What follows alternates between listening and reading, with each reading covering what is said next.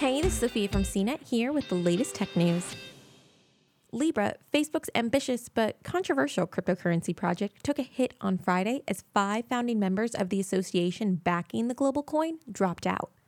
Online marketplace eBay, payments provider Stripe, and financial services giants Visa and MasterCard all said they're no longer participating in the Libra Association, the nonprofit overseeing the project.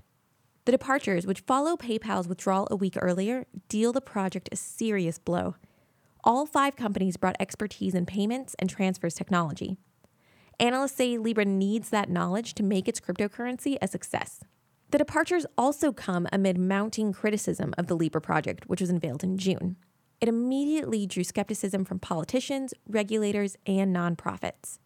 David Marcus, Facebook's blockchain boss, was summoned to testify in front of Congress several weeks later, while Facebook CEO Mark Zuckerberg is expected to be grilled about the project when he appears on Capitol Hill later this month. The project has also been met with criticism in Europe and India, with regulators complaining that the details of the cryptocurrency haven't been fully explained. The Libra Association acknowledged the departures, which come ahead of its inaugural meeting on October 14th in Geneva. The timing of that gathering, which is still scheduled to take place, may be contributing to the rash of departures. Libra is a proposed global digital coin that will be managed by the Libra Association, a de facto monetary authority that Facebook hoped would have as many as 100 partners by the time it's scheduled to launch next year. The members were expected to run nodes to help facilitate transactions on the Libra network and pony up about $10 million to get Libra going.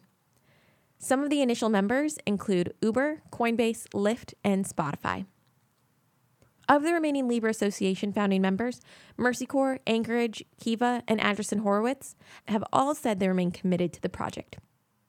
For more of the latest tech news, visit cnet.com.